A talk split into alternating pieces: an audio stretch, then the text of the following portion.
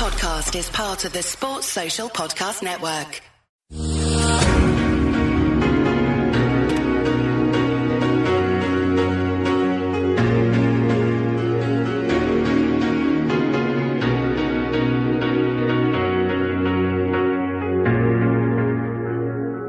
Hello, everyone, and welcome to another edition of the AI Premier League Preview Pod. And this week, we're looking ahead to Sunday's top of the table clash against Manchester City. On tonight's pod, we'll be discussing how the Reds fared with Chelsea week and whether we're in store for another frenetic clash this Sunday at Anfield as City look to get revenge for last season's encounters. Joining me to discuss the game, I'm delighted to welcome on AI contributor Mark Roberts and Richard Burns from the Blue Moon podcast. Welcome, guys. Hello. Good to speak with you, Richard. I mean, there's uh, always plenty to talk about when these two teams face each other. I, think even more in recent years, especially since Guardiola's arrived um, at City and Klopp's uh, been at Anfield, of course, with, with Liverpool. Uh, last season's encounters, of course, um, you know, really entertaining encounters. Uh, of course, I'm sure perhaps less so for City towards the end in terms of how those games ten, uh, turned out. But um, we'll definitely come to talk um, about that. But Richard, what I wanted to ask you first really was coming off of a season of un- unprecedented success last time round, 100 points, uh, you know, Guardiola proving to the entire British media, it seems that you know his methods would of course work in the Premier League. Um, what were your sort of overall thoughts then? That you know, now the dust has well and truly settled on last season. Uh, well, I mean, first of all, it was the, the whole season, um, almost from start to finish, was a sort of pinch yourself to believe it season. The the impact of Guardiola was phenomenal. Uh, if I'm perfectly honest, that is probably uh, the kind of impact. Um, I don't mean sort of breaking every record and getting 100 points, but in terms of style of football, uh, being the best team in the country.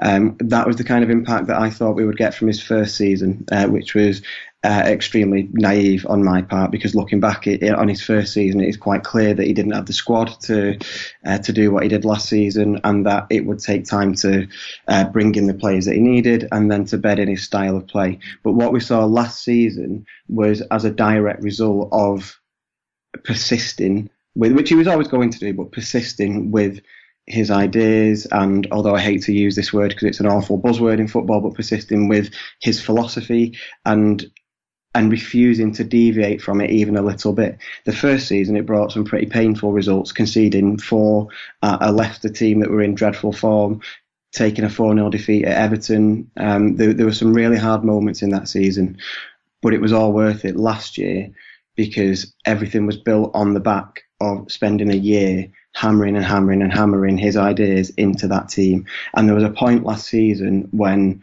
it literally looked about four games in. There was obviously the, um, I'm sure you'll recall the 5 0 win over Liverpool, although that was uh, against 10 men.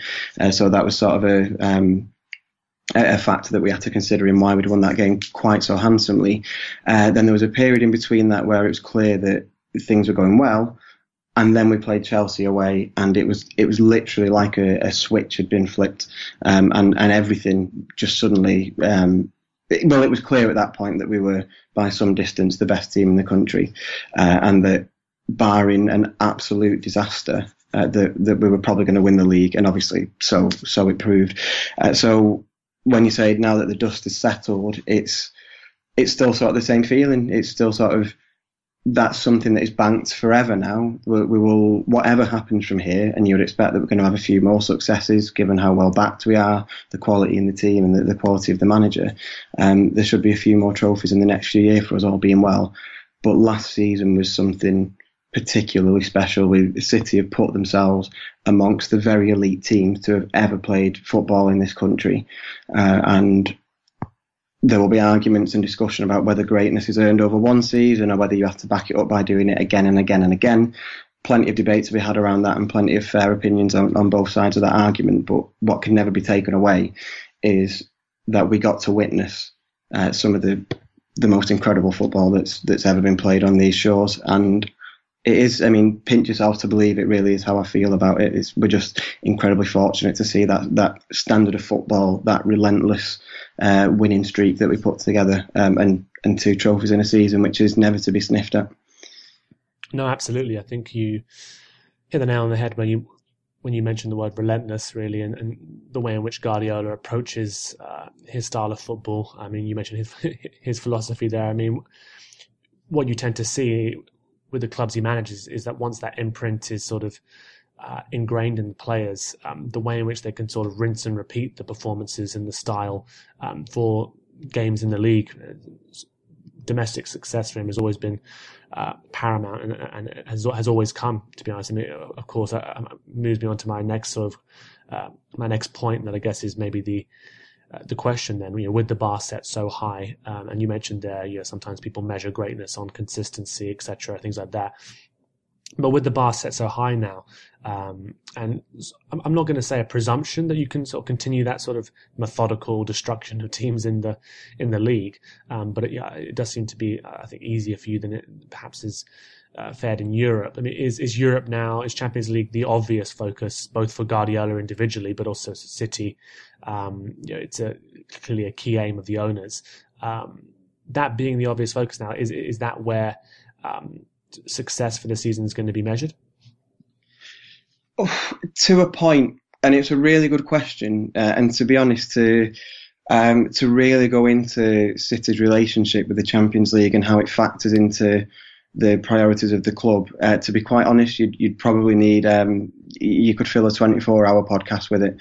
It's clearly a competition that City want to win as a club and as a fan base because it's the since the takeover and well since the FA Cup win in 2011, it's the only trophy that uh, that we've not won, and year after year, to be honest, we come up uh, we come up quite short in it. Uh, some of that, I think, was obviously getting used to the competition. In the first three years, we went out in the group stage, but in the first year of that, we got 10 points and we're one of only three teams who've ever gone out with that number of points. So I think we could consider ourselves a bit unfortunate.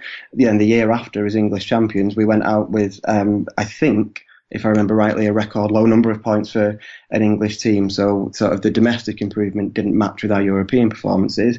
But then two years later in uh, in in Pellegrini's first year, or sorry, one year later actually, we got knocked out by Barcelona, and then again the year after. Uh, so we could consider ourselves a touch unlucky with the draws.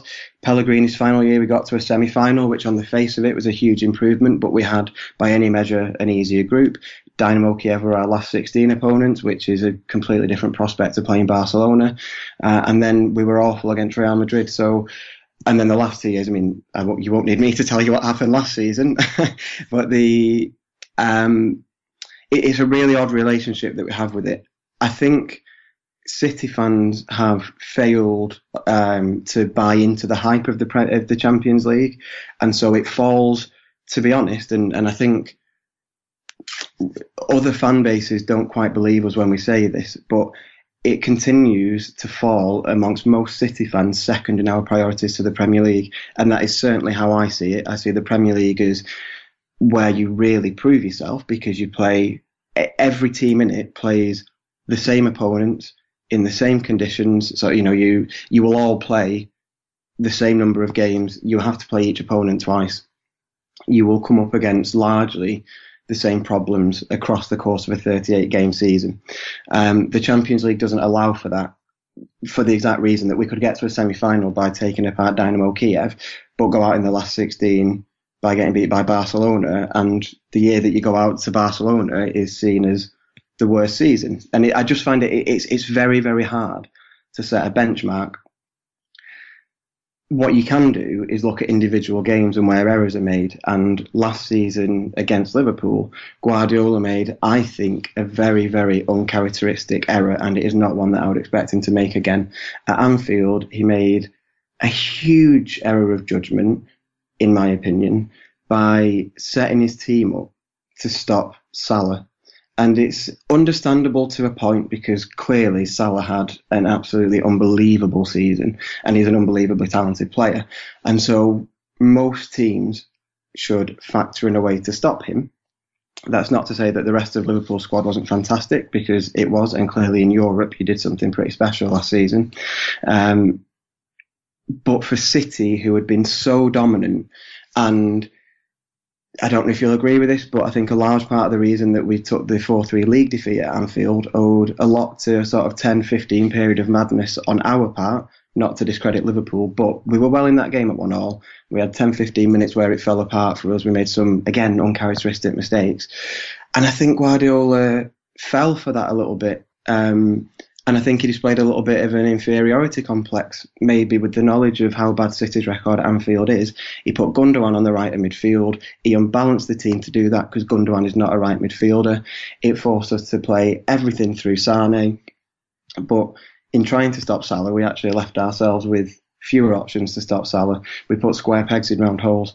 Uh, I would not expect Guardiola to do that again um, at any yeah. point. So if Europe is the if I, I don't take improving in Europe as the barometer of improvement this season, but to improve in Europe, um, to improve in, in the individual games where it really matters because you, you won a two legged tie in the first 45 minutes of it. Um, he's not got to repeat that mistake. And I, I, just don't think he will. I think he will, he will probably look back on that game with a lot of regret about his own approach to it.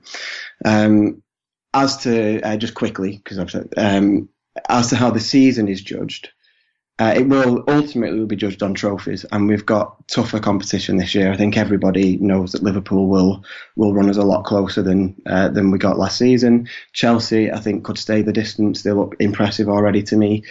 So winning the league again will be a sign of improvement. We won't win it by 19 points again. We won't get 100 points again. We may well not get 100 goals again. Uh, but winning the league itself and displaying that consistency would be an improvement on anything we've had before. Because our our title defences uh, in 2013 and 2015 were um, were abject. So if we can if we can get past that and do better this year, that will be our barometer of success. I think yeah, I think it's going to be interesting because you mentioned that and you sort of speak there plenty of valid reasons as to why City fans maybe have not fallen in love with the Champions League the same way other clubs had. Obviously, Liverpool have a great affinity with it in terms of the the past success in the competition. Um, although I do think now actually that it'd probably be quite interesting if you polled the fan base if they were offered two two things again, either Champions League run deep into the competition like we had last season, um, or a, real genuine challenge for the title. They would definitely lean toward the title, given how long it's been since since Liverpool last won the title. Of course, um, it's also interesting what you say there about Guardiola. Uh, changing his methods for the game at Anfield. Um, he's clearly an obsessive character, somebody who pores over, um, you know, games you know, long after they're finished, and I'm sure he will have you know, looked at that game heavily in terms of his own his own approach to it. You mentioned that 45 minutes at Anfield, the, the 4-3, um, and that, the uncharacteristic errors. Yeah, I think it from a Liverpool's perspective, I'd always say that I mean we were sort of the um, we were very good at creating that sort of chaos in teams, and it, it, it was a little bit of of a surprise, really, to be honest. I'm sure it was a surprise for you guys as well that that chaos was able to be created in a team that otherwise had seemed so calm and assured for the majority of the season. So, uh, I mean, moving on to things um, this time round, then you obviously top joint top of the league at the moment, or you're ahead on goal difference, of course, already. Um, level level with Liverpool. Um, what have you made of um, City's performances so far this season? Then, um, and looking at the the teams you've played, really, obviously there's there's the exception of Lyon. Um, I think they arrived at the Etihad with a really great uh, plan, to be honest. But um, uh, is this Liverpool game the, the first real test of the team this this season? Well, it, Liverpool is certainly going to be the best team that we've played so far.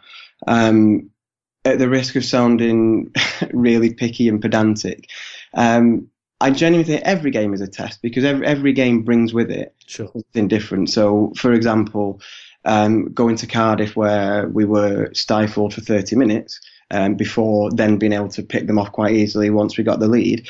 Clearly, Cardiff is not going to be the biggest test we face this season, but it was for that first 30 minutes a test of not getting frustrated. Going to Wolves where they were in our faces uh, gave us, I think, the hardest game that we've had so far. Um, where the crowd were behind them. It was only the second home game since promotion. I think the biggest game that they played at that point. So that was a very big test, and we had to come from behind in that one to get a what I would say was a, reasonably creditable draw. Um, so yeah, every game is a test, but Liverpool is certainly the best team that we played and the team that will be most proactive, the team that will be most confident playing us because of how uh, the latter three games of the four uh, played out last season, where you were able to um, to score at least three against us on each occasion and beat us relatively convincingly each time. Um, so and, and, Klopp has a great record against Guardiola anyway. He has the best ma- the best record of any manager that, that Guardiola's faced uh, repeatedly. So yeah, it's it's a it's a very very hard game, and we'll know a lot more about how the land lies after it. I think. Um, on your first part about what I think of City's start to the season so far, I think it's been good. I think it's very easy to fall into the trap of forgetting how remarkable it is to be unbeaten at this stage. As uh, I know this season we're in the relatively unusual position of having three teams uh, in City, Liverpool, and Chelsea that are unbeaten, but to get this far in without taking a defeat is pretty good um, in the league, of course. Uh, the, the, Champions League, I think the Lyon game was, uh, we were bad in that, but I'm hoping and I believe it was probably just a blip. Uh, so overall, satisfied. We've had some, we've had some very impressive wins against Cardiff and Huddersfield. The Huddersfield one looked particularly impressive at the time, but the more their season goes on, I suppose, the more it looks like you a team of City's quality should beat Huddersfield quite convincingly, but a six-one win is still a six-one win. Uh, so yeah, it's it's good, and I think we've got to. I think the test for City and for the fan base is to not get too uh, too complacent, I suppose, because it's quite easy to go to a home game against Brighton and expect to win, and then come away and not really be that enthused by the fact that you won two 0 uh, because it's just the it's just the standard now. But actually, we were pretty good in that game as well. So yeah, it's been it's been good, but I, I would hope and think that there's uh, there's still a few gears to go through. No, of course. And in terms of sort of early contenders for sort of star players or, or key players this season, I mean, one guy I wanted to focus on is is, is Raheem Sterling. Often sort of gets a bad rap from Liverpool fans um, based upon how he left the club. But I mean, in terms of quality on the pitch and uh, and how consistently he seems to deliver for you guys, despite sort of you know, people having uh, you know, drawbacks to his game, you know, claims of poor finishing. But, but if he gets in those positions so often, he's going to score the number of goals that he does do. Um, so I'd be interested to, to, hear your opinion on on how he started off the season. Um, arrival as well. It'd be interesting to, uh, to, to hear what you feel about how he's um, he's settling into the team and, and whether he was just simply uh, another fantastic player to add to your squad, or whether he's you know he's serving a very specific purpose and improving you. And just the last one I want to ask you was just um, obviously we've seen how Jorginho has taken to the Premier League at Chelsea and how integral he is to Sarri's system. Uh, we certainly saw that the past uh, two games um, for ourselves last week. Um, but not securing that transfer when it was so obviously one that uh, Guardiola was invested in. Um, how do you feel that has that in any way sort of um, I don't want to say weakened you, but um, I mean, is there now an over reliance on a couple of players in, in, in central midfield, Fernandinho perhaps being one? Yeah, so on the just on the first part on star players, I think you're absolutely right to pick out Raheem Sterling. I I adore that guy because I think it's understandable that Liverpool fans have a problem with him because he did leave under a cloud. He probably didn't do it in the best way. He's far from the only players who've ever done that, but you know, football being the partisan game it is, we're you know we all see see it through a sort of partisan lens. It's right that he gets a bit of stick when he goes back to Anfield. It's all part of the fun of it. Um, but generally, the stick that he gets in the media from other fan bases who who boo him everywhere he goes, it's incredibly unjust. Um, I think that view of him as a sort of uh, maybe a flashy, arrogant, um, footy idiot, as I think the Sun once called him, is so unfair. I think there's something incredibly insidious about why that happens, but that's probably a debate for another day.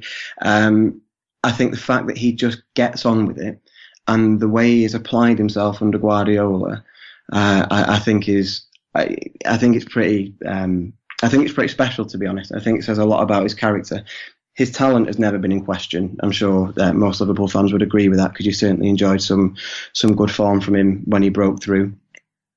Um, his finishing does get criticised a lot. I would probably say it's not quite as bad as people think, uh, but certainly there is room for improvement with it as well. He's not, uh, I would never argue that he's a natural finisher, but he continues to add goals to his game. His work rate is outstanding. The physicality that he's added to his game um, makes him a much deadlier threat. And he just looks like he's enjoying his football. He looks like the team believe in him. He looks like, uh, although we'll never be reliant on one player, it's Uh, and, and if we were, he's probably not quite the player that we're reliant on. But at the same time, uh, imagining this City team without him and, and last season and the start of this season is pretty hard. I think we'd be a different team without his quality. Uh, he continues to add facets to his game where he can play out wide, he can go through the middle, uh, and his decision making has improved no end. So, um, in as much as you can pick out a star player in a team that has as much quality in it as City's does, uh, he's right up there, and he's had a fantastic start to the season. Uh, on Mahrez, I think he will prove to be a, a, very, very good signing. I think there's a perception that maybe he's a signing that we didn't need, and time will time will tell if that's the case. Because clearly, City are blessed with attacking talent, players who can uh, work well with the ball, who can beat a man, who can create an assist, who can find space, who can finish.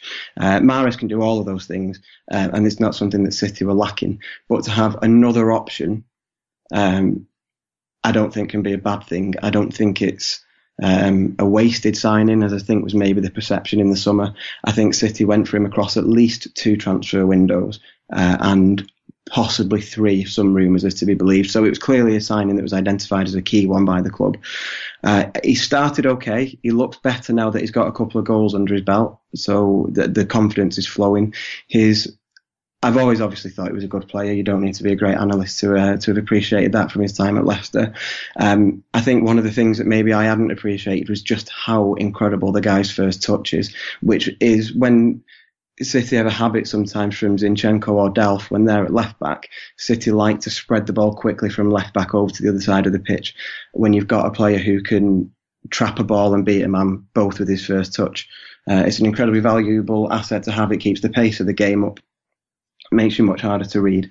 Uh, so I think he'll prove to be a very good player, but he's going to have to bide his time to be uh, to be first choice because there's just so much talent that he's competing with. Your Jorginho point uh, is, I think, a particularly good one because, yes, we probably are at this point a touch over reliant on Fernandinho. Uh, he is an exceptionally gifted footballer. He's been wonderful for us uh, ever since his debut. The only times that he's really dipped in quality was after the 2014 World Cup, and he was far from the only Brazilian to fall foul of that particular hangover. Uh, and he got over it within a month or two as well, to be fair. Um, I would say he's probably not had the best start to the season. I think he was particularly culpable in the Lyon defeat. Uh, but either way, he's, he's still uh, he's still crucial to us. We could do with more support for him. Um, I think increasingly Gundogan doesn't look like the guy to fill those shoes. He's a he's in a weird hinterland of not quite knowing whether he's an attacking midfielder or a defensive midfielder, and consequently, um, he's not the most effective the most effective standing anymore, Gundogan. Uh, and that's not to say that he's a bad player because he's not, but we could do with having a bit of a clearer idea of what his role in the team is, and we, we never really seem to have established that.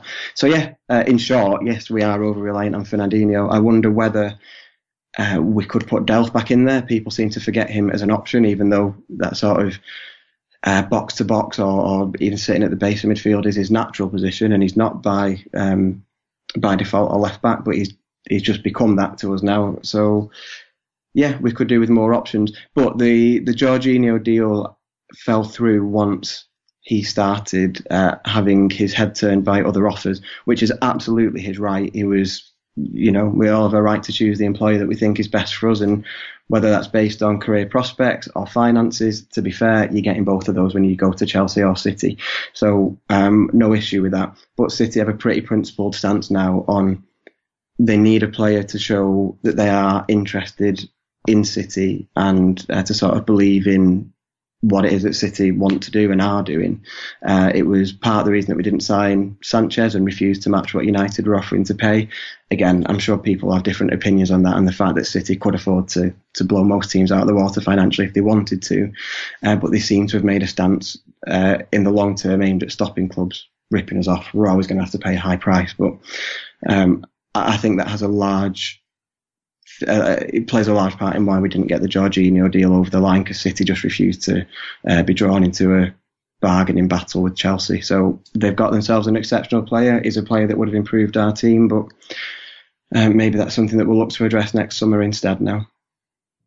Yeah, no, certainly. I think I was I was very impressed with him. What I saw uh, in the two encounters we had with Chelsea last week, and um, even when him, uh, even when he was sort of deciding uh, and uh, making that decision on where to move, I'm guessing Sarri did a did play quite a large part in that as well, knowing that you're going to be completely integral to manager's system. Um, although I'm, I'm, pretty sure Pep Guardiola would have adored him as well. Let's face it, based upon his qualities, um, I'm sure that played a part in his role um, and his and his decision as well. But um, moving on to the game this weekend, then, just as a as we get towards the end here, I mean, uh, I just wanted to ask you what your um, overarching memories were of those encounters last season, but you would already sort of summarized bits and pieces of that in terms of uh, you know, thinking Guardiola's not going to make the same mistakes, mentioning what those mistakes were in terms of unbalancing the side, maybe tailoring his side a bit too much towards the threats that Liverpool posed. Um, I just wonder what sort of um, state you think you are going into this game on the uh, on the weekend. Then, are there any sort of injury concerns? Are there um, is there any fear that Guardiola, based upon the record Klopp has against him, will make that same mistake again? I, I, I doubt it very highly myself, knowing sort of what, what a methodical guy he is. But um, it does seem to appear to be the uh, obviously one of the most challenging games for you of the season, um, and for Guardiola personally as well. I'm sure it's going to be um, yeah, a personal sort of desire of his to get one over on Klopp again. Um, just wonder sort of how you see the team lining up for the weekend's fixture, um, and if there's any sort of areas in particular where you think you're concerned about. You know, is the midfield an issue, or is it maybe at left back? You know, based upon what you what you know as well of how um, how Liverpool started the season. Yeah, I mean, I, I don't. I genuinely don't expect Guardiola to make the same mistake again. I expect him to have the confidence and belief to just set his team up his way, play how he always plays, make. Um, this isn't to say not to consider how Liverpool will play, because of course he will do that, but not to make concessions that clearly weaken City or detract from how it is that that he approaches a game and how his this City team approaches a game. Um, so, as to what kind of team I expect, uh, at the risk of this being a massive cop out. Uh, I, I've got to the point now where I just I've given up predicting team lineups because it's near impossible. I can tell you Ederson will be in net, and I think Aguero will start up front because he's in uh, unbelievable form, and at the moment is a far better option than Gabriel Jesus. And Kyle Walker will be the right back because he's far better than Danilo. And then beyond that, it's almost take your pick. I mean, you would expect always David Silva to start when he's available. Bernardo Silva's been in great form, so I would expect those two to play. But then between Sterling, Sané, Mahrez, um, I feel like I'm quite possibly forgetting someone, um, which is terrible of me. But between all those options that we have that we can rotate between up front that can all serve quite similar functions, um, but also have their own very individual skill sets, I don't really know what to expect Guardiola to judge to be the best option. I, I suppose defence is probably the most interesting because that's where the players that are available to us have the greatest contrast. So I think Stones and Laporte are our best centre back pairing.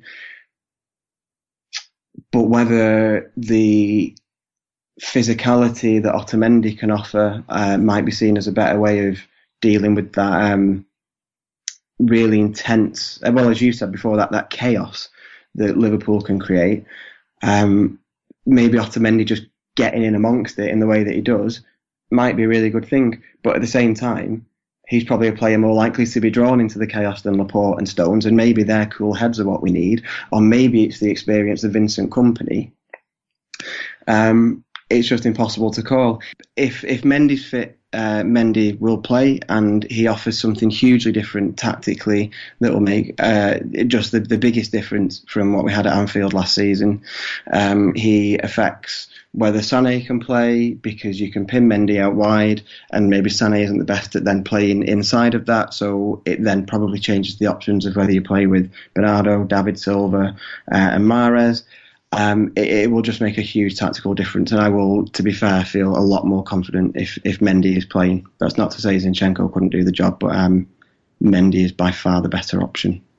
No, certainly. I think yeah, he's somebody that I'm not looking forward to to facing if he is fit. I, I, I actually completely had sort of assumed that he wasn't in, in contention to make it for the game. Actually, to be honest, but um, uh, if he's fit, I mean that's that's another huge weapon in your arsenal, isn't it? In terms of actually bringing him to Anfield, he's uh, yeah, he, he's he's looked very threatening so far this season when he has played.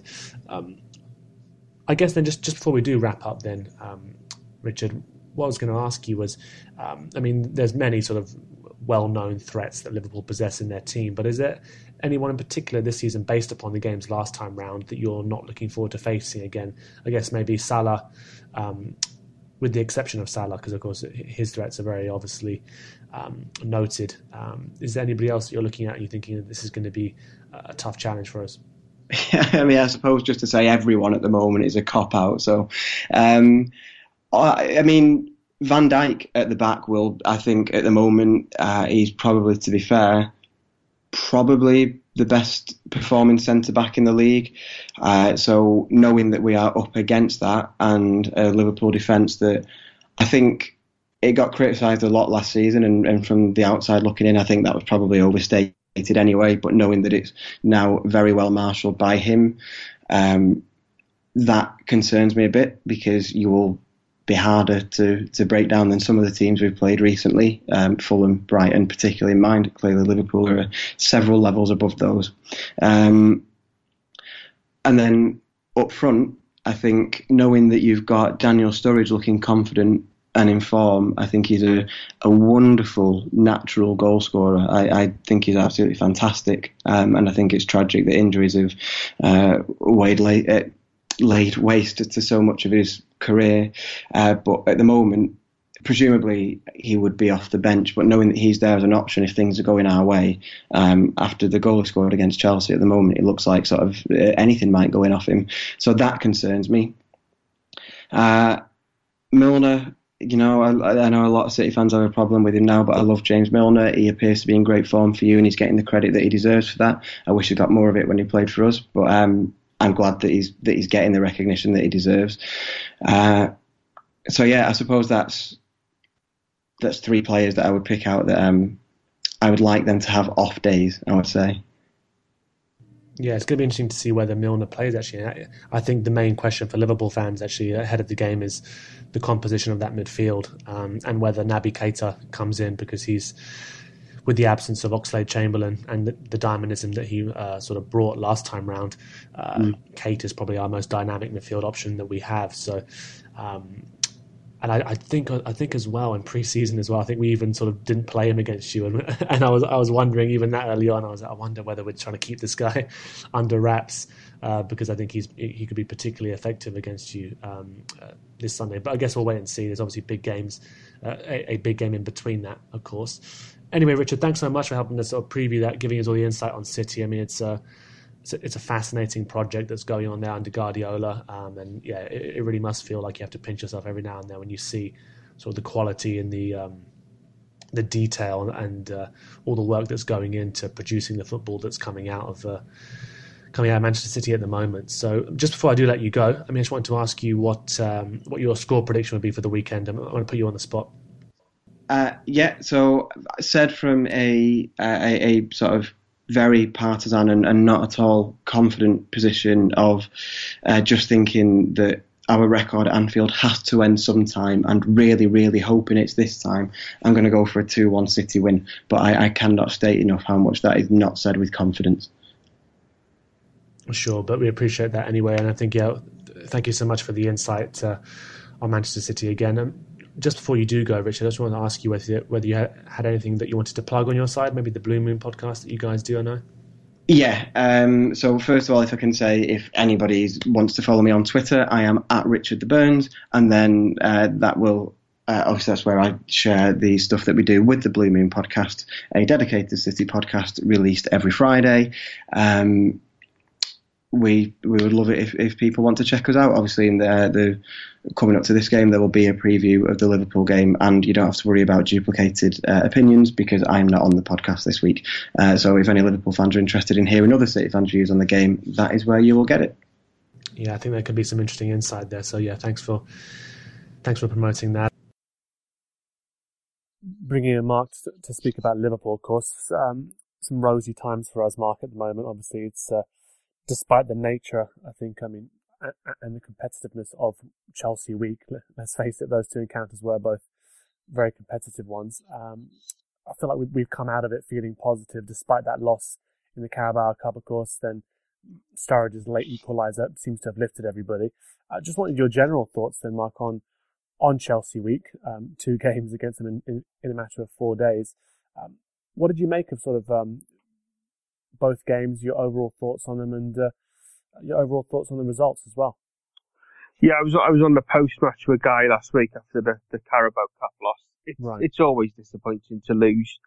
I think we do need to win a trophy sooner rather than later. So to go out early in a trophy is disappointing, but but at the same time, it's it's certainly the fourth of the four trophies you can win, isn't it? So if you were going to lose one of the two games, that one would have been the preferential one to lose, and I think that was evident by the, the team selection as well. And then going on to the league game, that was a fantastic game. That was two very, very good sides. I've been surprised and impressed by Chelsea this year. I thought with the upheaval they had over the summer, how late they were in changing managers and even right up to deadline day, Hazard and Kante being linked with moves away and strong links as well, especially with Hazard. How quickly Sarri's come in and got them set up and organised. I think getting Kovacic in, and again he was late in, but how quickly he settled.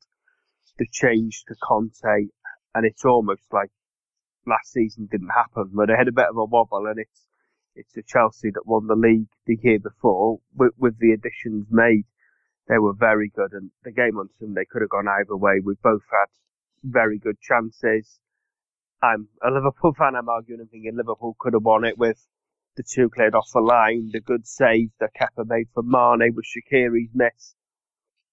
A Chelsea fan would probably say the same that they had chances to win. Alisson made two or three very good saves.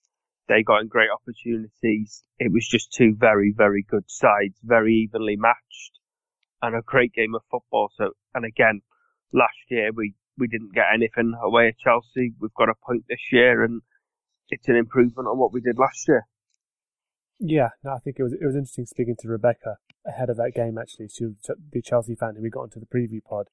Uh, she was actually quite um, uh, almost dreading the game in a way because um, Sarri's got a very particular way of ha- of how he wants to play football. Sarri ball, of course, is his uh, you know his be all end all, but um, uh, he's not quite got you know, maybe the perfect players for it just yet, but you wouldn't have really told that from the performance that they, that they put in on the weekend. I mean, were there any players in particular that, that stood out to you on, on, in that game from the Chelsea side? I, I, know this is the Liverpool section, but Jorginho was uh, mightily impressive, wasn't he? I think that the three in midfield, Jorginho, Kante, and Kovacic, were all very impressive, especially Kante.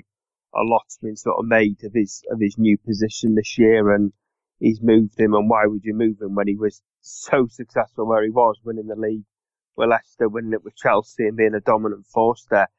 I think they won. They certainly won the midfield battle. The, the game on the whole was close, and we both had chances. Just the speed in which they seemed to move around and move a ball around our midfield, we couldn't really get near them. And again, Luiz was impressive at the back. It was he didn't get a look in last year. He was out of favour. He's come back in. He was solid, and he was spraying the ball around very, very nicely. Was it him that passed, put the ball through for Willian? Yes, it was. For the yeah. chance early on. That was, again, it was evenly matched.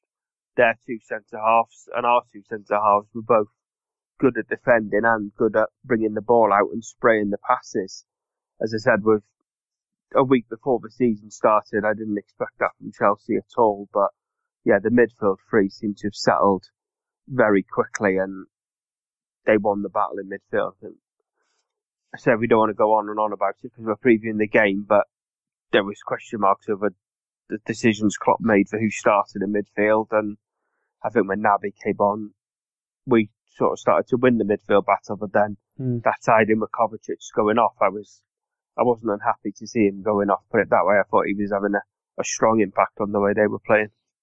Yeah, we'll certainly come back to Naby for sure um, especially what he brings to that midfield and uh, just what perhaps that current three that we've seen in recent games perhaps is lacking. So we'll, we'll definitely come back to speak about that. Um, from the Chelsea games, then, I mean, uh, Hazard and Sturridge you know, both came out of those two games having scored in both games. Um, Hazard sort of scored a spectacular goal in that Carabao Cup game to win it for them. Sturridge scoring a spectacular goal to uh, pull, it, um, pull a draw out of the bag for us uh, on, on, the weekend. Sturridge, of course, you know, two goals, two games, um, started the season very well. Fantastic to see. It's a goal every 46 minutes, I believe. Yeah, I was on a preview pod at the start of the, the season and hoping and praying almost that we had a fully fit Sturridge to call on and an option he could be, but I think he surpassed my expectations and everybody else's expectations between them. I think Solanke and Ings got two goals all year last year. The fact that he's got four already this year, and fair enough, the West Ham game it was the fourth in a 4 0 win, but the PSG game was a key goal. The goal of the weekend could prove to be vital, and what a goal it was! It's phenomenal. He looks sharp. He looks hungry. He looks happy with his role. Again, I think in previous years, previous campaigns, you might have had a bit of a sulky Sturridge that he's played in the Champions League, he's got his goal, and then he's out of the team again at the weekend. Harshly, some may say, but he seems to be accepting of his role and to be. I can't think of a team in the league that have got a better fourth choice striker, if you like. We're playing with a front three, so a first reserve striker than Daniel Sturridge is for us. And I certainly can't think of many that would score a goal of the quality that he scored on the weekend. It's no. been phenomenal and long may it continue. Absolutely, and you can't even think of, of many players in our squad who would even attempt that shot from there, can you? In terms of the, so probably tells you where his confidence is at at the moment. It is, and again, I think you look back to the, the Carabao Cup game, he tried a similar one to hit the bar, which was almost like he was getting his eye in, and not that it was a similar type of shot, but go back to the derby a couple of years ago away, where he sort of made room for himself on the edge of the box, had the shot that was saved, and then Mane puts the rebound in to win it in the last minute. He is capable of that type of thing. As you say, there's very little, maybe Mo on his day, but there's not many others in our squad or in any other squad that are capable of that. And it's just a different weapon. And so I think I said on the show last week, Klopp now seems to know how to use him and how to get the best out of him. And if he can stay fit all year and keep going at the rate he's going, we're going to have a very successful season. Yeah, top scorer, joint top scorer at the moment, isn't he? So I mean, yeah, it's uh, it's a remarkable turnaround. I'm delighted because, of course, I, I was I was always, always on the Sturridge bandwagon, even when the goals weren't coming, even when the performances on the pitch weren't coming. To be fair, in terms of actually yeah, having time a, on the pitch it's a strange one, isn't it? Because a lot of people do seem to love him and he seems to be a fan's favourite, but he's never really had the adulation from the crowd. He's never had the song. But I think more and more he's, get, he's getting closer to that now, isn't he? His name's being sung more, and I think the the break to West Brom, the loan, sorry, not the break, the loan to West Brom seems to have done him and us the world of good because he's realised what he had and how good it was, and now we're reaping the rewards from a Sturridge that's working hard and proving his worth week after week. No, certainly. It's really, really, really positive to see. And of course, um, helped us grab that draw when it seemed like actually that allure, that sort of aura that we had in terms of the uh, undefeated streak was about to come to an end. So yeah, it's really positive that we managed to actually pre- preserve that. I think it's a huge confidence booster for us, and uh, psychologically, it's going to be a big boost for sure. But um, in terms of Sturridge, then I mean, you mentioned sort of the performances he's put in there, the qualities that he brings to us, of course. Do you think that he's made any sort of case to to be starting some of these games this week? Obviously, we've got Napoli um, on Wednesday. We've got um, City in the weekend. Two huge games. Do you think Sturridge uh, will start either of them, or do you think it's just more that he's going to be a luxury sub option for us? I think for those two games, he's got to be the luxury sub option. I think personally, you get the best out of Daniel Sturridge when he plays and Bobby doesn't. And I think you get the best Bobby when Bobby plays and Sturridge doesn't. I think to accommodate Sturridge, you probably have to move Bobby out wide and he's not as effective as an impactive out there. So I think in the next two games, he probably doesn't get the start. But again, if it's a tight game and heaven hope that we're not, but if you're a goal down going into the last 10 minutes again, to have that option on the bench would be great. But personally, no, I don't think he will start. I think Firmino still the starting man, and I think that's where Sturridge would be the most effective. Is in is in a game where Bobby doesn't play and Sturridge plays through the middle, like he did against PSG. I think his performance in general in that game was very good, and he got the goal in that game. And to get the best out of him, and for us, I think it's it's Sturridge or Firmino at the moment from a starting point of view.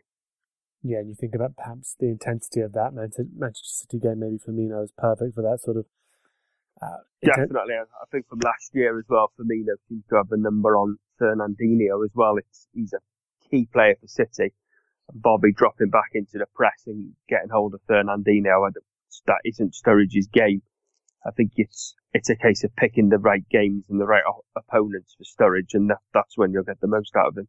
Mm. Who else from from the Liverpool side had impressed you from those Chelsea games? I mean, we're going to come on to talk about Alisson and some of the impact he made with with his performance against Chelsea. Uh, probably his busiest performance to date, let's face it, in terms of that that league match against Chelsea. But um, was there anybody else who who stood out from the game? Obviously, the front three had a quieter match, uh, with, apart from Mane sort of pressing his his head off really in terms of the numbers that Gags and, and Co were talking about on the weekend. Of course, Salah as well going through a little bit of a dry spell, a dry spell for him, but it does seem to be luck rather than anything serious. Bobby, uh, a quieter game as well. Um, were the notable sort of performers again in uh, in, in defence for you? I think again Gomez and Van Dijk, especially when you think on on Friday the Twitter rumours were circulating that Van Dijk might miss the game. He was a doubt with his rib. He hadn't trained properly all week. To come back into a game of that intensity and that level and put in that performance was it's not really a surprise to us anymore, is it? Because we're seeing performances like that from Virgil more and more often, and he's transformed our whole defence. And Gomez again was he was superb. The the two of them have just forged this unreal partnership. They seem to know each other's game. And was it forgive me, was it Willian that was running through late on in the game? Yes, it was. And Willian's Willian's fast, and he's fast on the ball. And the fact that the both of them got back, kept pace with him, and overtook him to make that challenge and make the challenge together was brilliant. I think we notice when both of them are missing now. I think the impact Gomez has had since he's come in at centre back has been second to none. And now you would say that it's those two sh- position. There is, I wouldn't say Gomez is quite as important as Virgil at the moment, but again, when, when he's not there, you notice him missing. He's had a massive impact on us and Giroud doesn't really score an awful lot of goals, but his hold up play and his link play to Hazard and Willian's been on form, and that's the role he did for France to help them win the World Cup. And they kept him quiet, and then when Morata came on, he didn't really get a sniff in. We've been defending well as a team, but those two and Alisson together have, have transformed our defence. And to have only conceded three goals this season, when you think of the away games we've had as well, is mightily impressive. Yeah, it's crazy. It's real makes a real change from sort of what we are used to in the past for sure. It, it, it was almost even funny to see Van Dijk running on that point where you mentioned both of them catching up with Willian because you, you, you're so used to seeing him so in control that we actually very rarely see him sprinting at full pace. But it, it was pretty staggering, I thought, how both of them were able to keep pace with Willian and, and uh, sort of make that tackle. It's a huge, huge asset to us that they have that sort of recovery pace, of course and that late in the game as well when it's oh yeah when you think of the work that they put in all game to still have that pace that late on in the game and and the captain's armband looked very nice on Virgil's arm yes, as well. Hope to see that again soon. Lots of chatter about that for sure. Lots of uh, lots of pictures online, of course, of, of, of that moment. So I think that's de- definitely one to watch, perhaps as, as the season goes on. Uh, Alisson as well was another one who put in sort of captain's performance as well, didn't he? Really, in terms of just when when he needed to stand up and be counted, he was there. Um, it's something that we're again trying to get used to watching Liverpool. You're seeing a goalkeeper that in the big moments when you need him to pull pull something out of the fire, really, in terms of actually one v one situations against Hazard, against Willian. He was there. He made some big saves. What, what, did you make of his performance? Is that the busiest he's been, really? You think since since uh, he joined the club? I think so, definitely. He was making key saves at key times, wasn't he? She had the Willian chance at in the first half where he broke free and he came out and he's just big, isn't he? He makes himself look big and he just does the right things and they almost don't look spectacular. If you just saw that, it didn't look that good a save.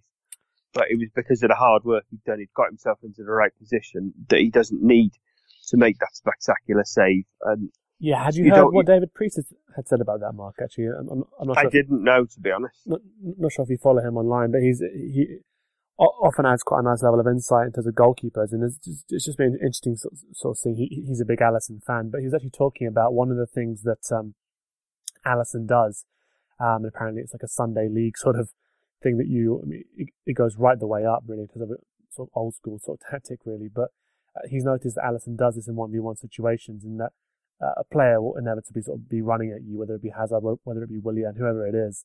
Um, and as they're running towards you, there's inevitably going to be a point where they have to look down just to make sure that they're controlling the ball right.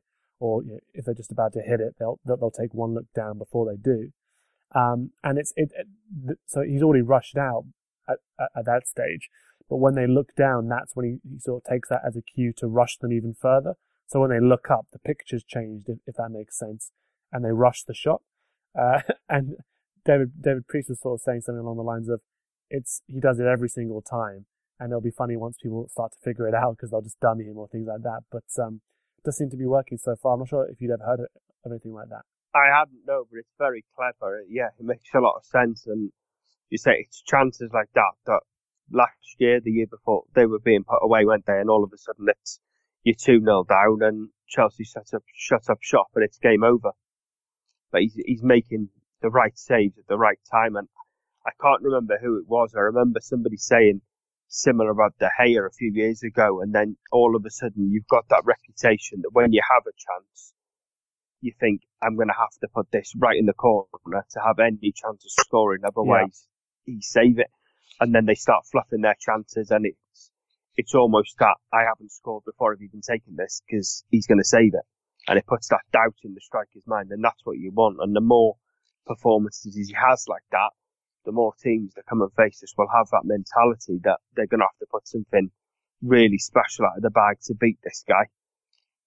And the chances of that happening aren't very good, so that, that could only be a good thing for us going forward. No, for sure. I think it's it, it's definitely happened to us against De Gea in the past. I, I remember certain games watching it where it looked like everybody was trying to place their shots in the corner or sort of top top corner or bottom left, bottom right, and, and the reason for them sort of desiring that sort of perfect finish was the fact that they already sort of were conscious of the fact that De Gea is probably going to save it anyway.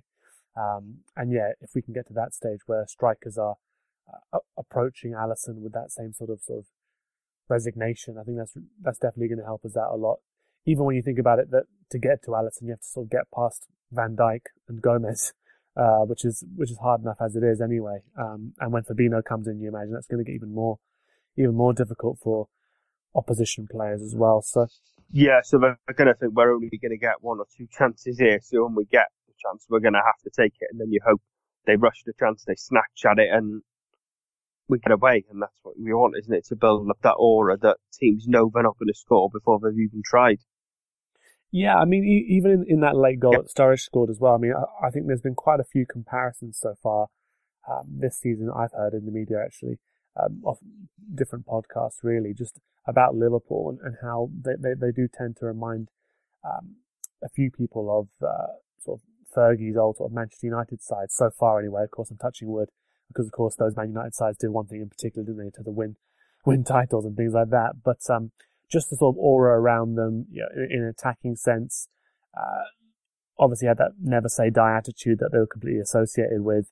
Um, if we can start to you know, develop those traits and develop those auras again, that's going to stand us in good stead for sure, I think, going forward. But um, we move into sort of a huge game, of course, on Wednesday against Napoli. Um, away to Napoli, always a very difficult one. Um, and then, of course, City on the weekend. Uh, just focusing on City then, Mark, uh, uh, last season, uh, you know, titanic encounters against them. Uh, every game was sort of equally compelling, some more frenetic and chaotic than others, but um, all of them had you on the edge of your seat, really. The two Anfield games, you know, very famous or Anfield nights now. Um, one player who, um, of course, starred in those performances, uh, his dynamism really came to the fore. In fact, it was probably one of his standout performances for us since he joined was, of course, Oxlade Chamberlain. Um, with him out at, at, the moment, Mark, um, in general, I, I feel people think there's a little bit of dynamism missing from that midfield three that we started against Chelsea with. Um, they're obviously our best pressers, know, know the system, etc. Um, but would you be sort of looking to replicate Ox's impact against City uh, this weekend?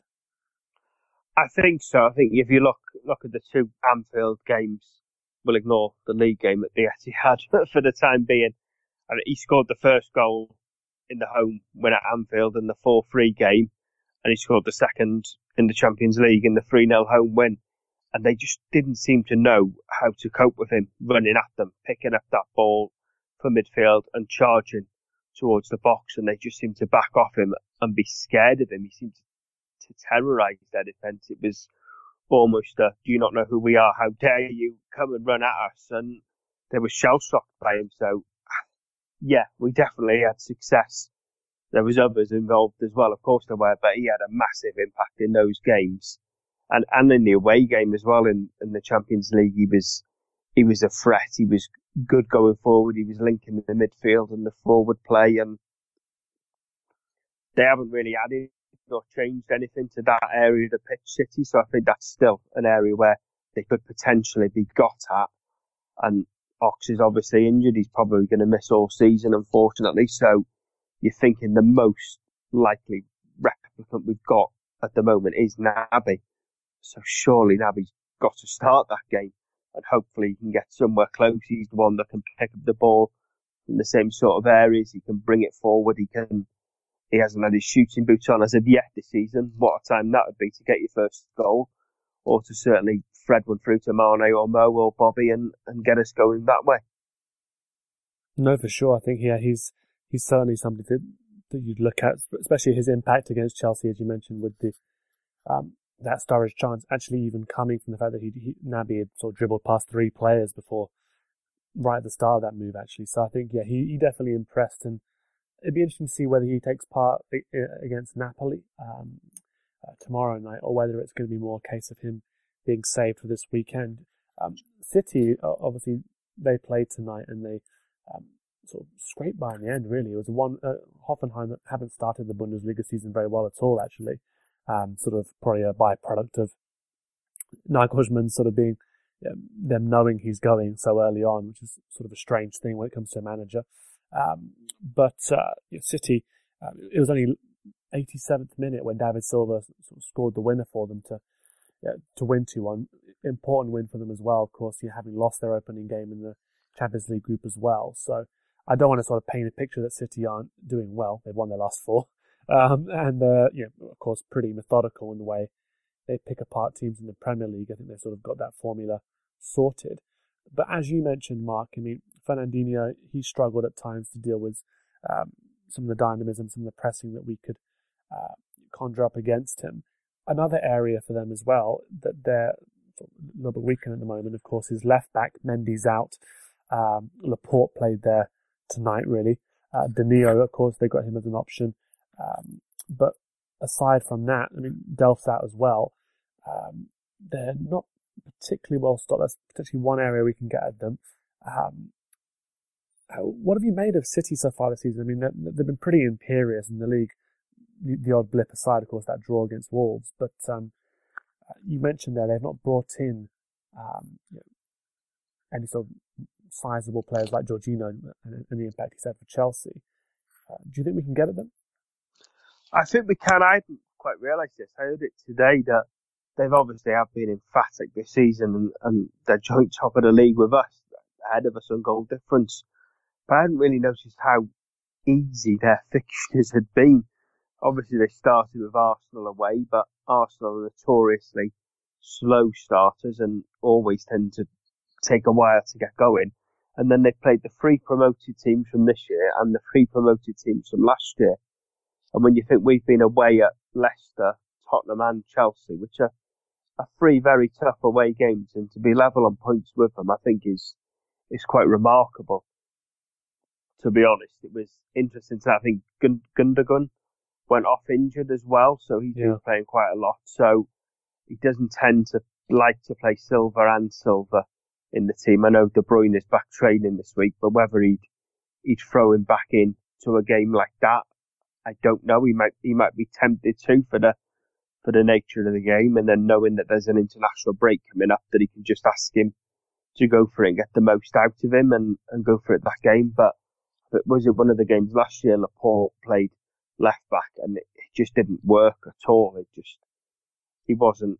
He's not the, in the same league as Mendy, is he? For the attacking threat that he gives, again being comfortable on the ball and bringing the ball out, and he was caught out a few times. So from that point of view, I hope he does start there again. Uh, it was interesting. Aguero played the full 90 minutes tonight. There's been talk that he's got a bit of a foot injury and is carrying a knock there. So think there's there's potential there to be got at. Obviously, I hope all of our star men come through unscathed tomorrow. I think I think we will see a few changes tomorrow. I think the win over Paris has given us that luxury that we can afford to to rest a few of a few on the bench and hopefully not need them. And then I think it'll be a very similar team to the team that we started the season with against City. I think the Chelsea and Tottenham away games, they've been away and maybe he's looked to, to go for a bit more of, of what he knows. And that's why he went back to the midfield three we saw so much towards the end of the last season. But I think for this game, the home game, and as we spoke about earlier, the impact Ox had, I think he'll look to sort of replicate that and where we had success. And I think Naby's the ideal man to come in for that. So I think I'd be tempted to rest Naby tomorrow to give him the week to get him ready and maybe play Fabinho tomorrow night. And yeah, I was going to say. I think that that might be the call. So, but then the other argument to look at is that Naby could do a minute on his legs and maybe get because he hasn't played a lot the last couple of weeks. So I know he played in the Carabao Cup game, but to almost get an understanding going again and and see it. But if we're if we're unsure, then Pep will be unsure as well, and he won't know what to plan for and what to prepare for, and and that can only stand us in good stead, really. Yeah, I was gonna, I was going to say. I mean, you imagine Guardiola, um, the sort of obsessive character that he is, has has rewatched those tapes of those performances last season again and again and again and again uh, to try and figure out a way uh, to combat them because it it is a thing, isn't it? Obviously, Klopp does seem to have this little number over him in recent years, and uh, um, the way in which his sides can uh, attack and really get at Guardiola's sides it d- does tend to take the, the, game away from them in a matter of sort of 20 minute spells. Um, even in otherwise sort of pretty strong City performances. So I, have got no doubt that Guardiola has been poring over all the footage there to try and figure out a way. Um, in some of the big games this season, as you mentioned, we, have seen us tailor our approach really to who we're playing. PSG, there's a very specific approach to dealing with Neymar and Mbappe. In terms of how we set up, how, how we pressed really. Do you think there's no risk in Naby playing and us adopting a similar system as we did last year in that you think that, that maybe they're expecting that at all? I don't. It's it's going to be like a game of chess all week, really. Isn't it? As you say, you've got the De Bruyne back to thrown in now as well, with him being back in training, and Klopp probably thinking the same who do I plan for? Is he going to play Fernandinho and the two Silvas? Is he is going to, going to be fit? Is he going to throw De Bruyne back in? And it's it's the margins like that that can make or break a game, isn't it? Really, it's I I would play Naby. I I think Naby's. I think Henderson's been poor the last couple of weeks. I'm I'm not a big Henderson fan anyway, but I think he's been poor the last couple of weeks. I think Milner's had a couple of a poorer games the last couple of games, so I think he could certainly do with the rest tomorrow night. I'd be more tempted to play Milner in the City game the, tomorrow night. I think that Milner would be more important in the league game. And the way we started the season with Gini in the six and then Naby and, and Milner was working. We started the season well, and I would revert back to that and and let them worry about us. And I think much as Naby, we would hope that he sort of does similar to what Ox was doing and where we had success there. He's a different type of player. It's a different threat that he poses. And think that's, you've got to look at where you can get at them. I think that's an area we can get at them. And again, if they're going to be playing a makeshift left back, I think that's why you would play Milner to cover Trent and then Trent can get on forward and, and attack their, their left back and get success that way. We've, we've had success from crosses into the box this year as well that we weren't overly seeing last year. So that might be a, a ploy and a way to get at them and hurt them that way. Yeah, just one aspect I wanted to focus on just before we get to actual uh, score predictions, Mark, was last year, I think one of the things that people focused on quite heavily ahead of these games was you know, City very strong in wide areas, you know, Leroy Sané, uh, Raheem Sterling, of course, as well. Um, sort of by the by that Sterling doesn't tend to have good games at Anfield really when he returns there. Uh, Sane had a mixed and you know, had a fantastic season last year.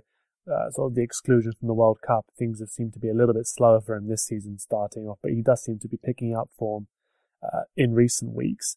Um, lots of focus was made about how our fullbacks would deal with those, you know, with the threat of those two wingers, um, or sort of wide forwards. Sane, of course, against Trent was a big battle we focused on last season.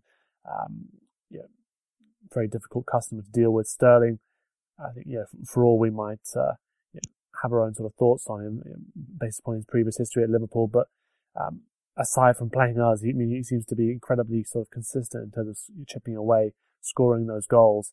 Uh, gets into the great great positions to score very easy goals for City, and a number of them.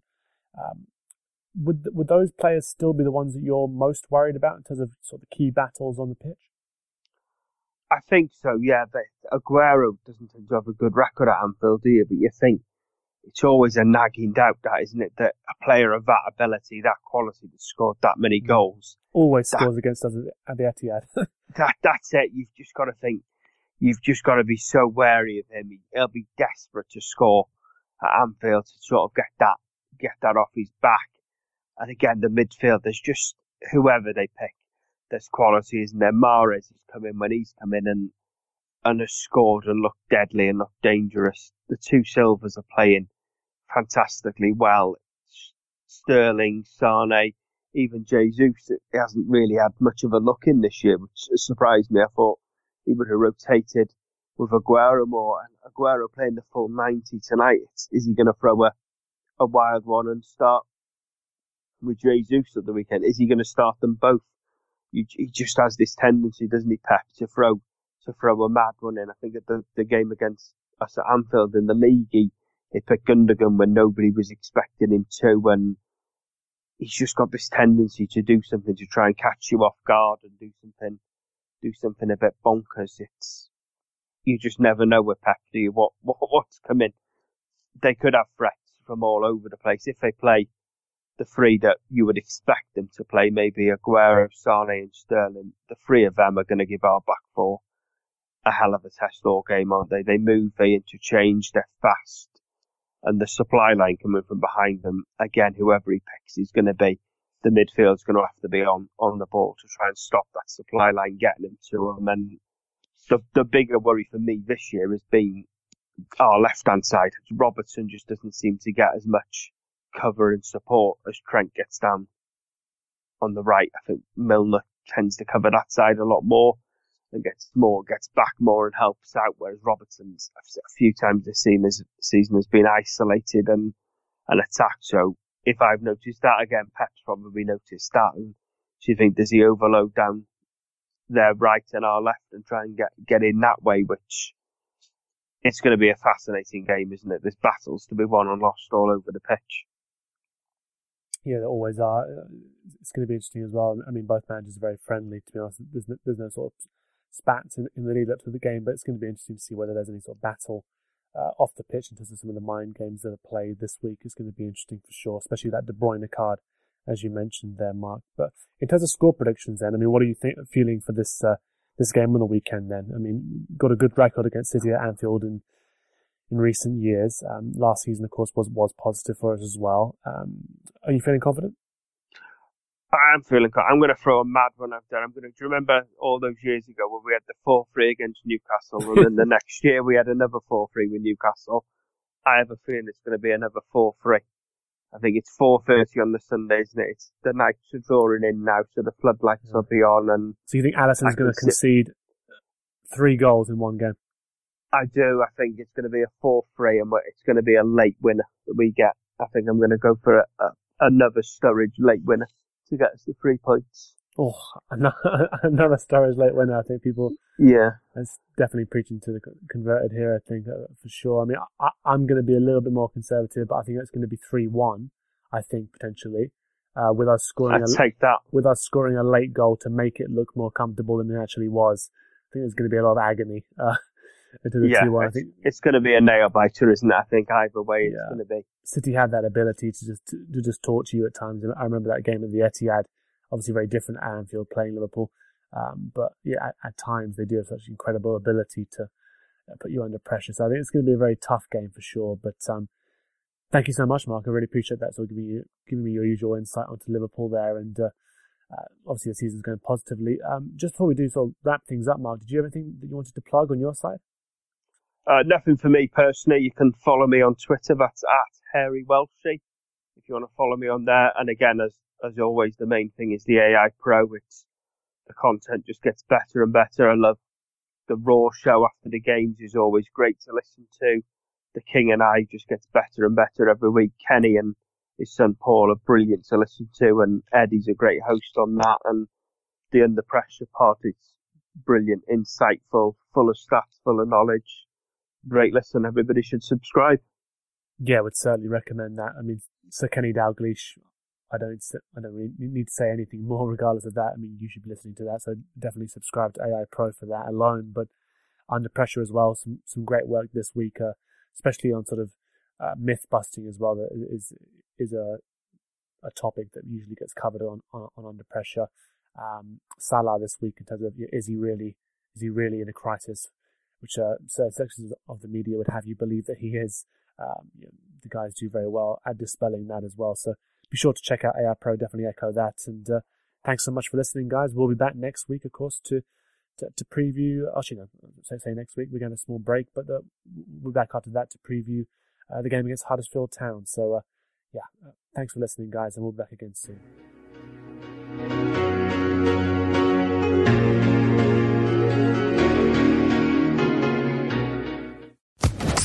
Social Podcast Network.